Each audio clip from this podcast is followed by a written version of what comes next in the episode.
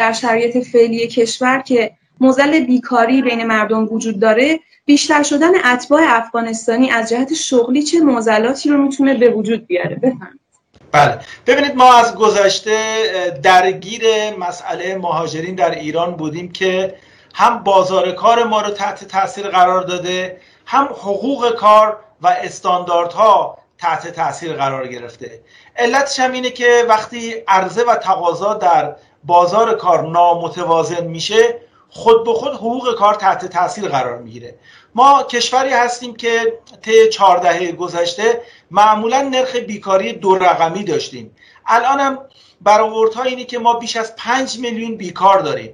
اون چی که مایه نگرانی این روزهای ما بیشتر شده اتفاقات سیاسی و ناآرامی هایی است که در کشور افغانستان اتفاق افتاده و بیم اون میره که موج جدیدی از مهاجران به کشور ما سرازیر بشه و به دلیل شرایط خاصی که در کشور ما وجود داره و همسایگی و قرابت های مذهبی و زبانی و همسایگی که ما با کشور افغانستان داریم ممکنه مسئولین سیاسی به راحتی پذیرای مهاجرین افغانی باشند و این باعث بشه که نیروی کار ما مجددا تحت تاثیر قرار بگیره شغلش رو از دست بده و در عین حال عرضه و تقاضا وقتی به شدت نامتوازن میشه حقوق کار و اجرای قانون کار تحت تاثیر قرار می‌گیره.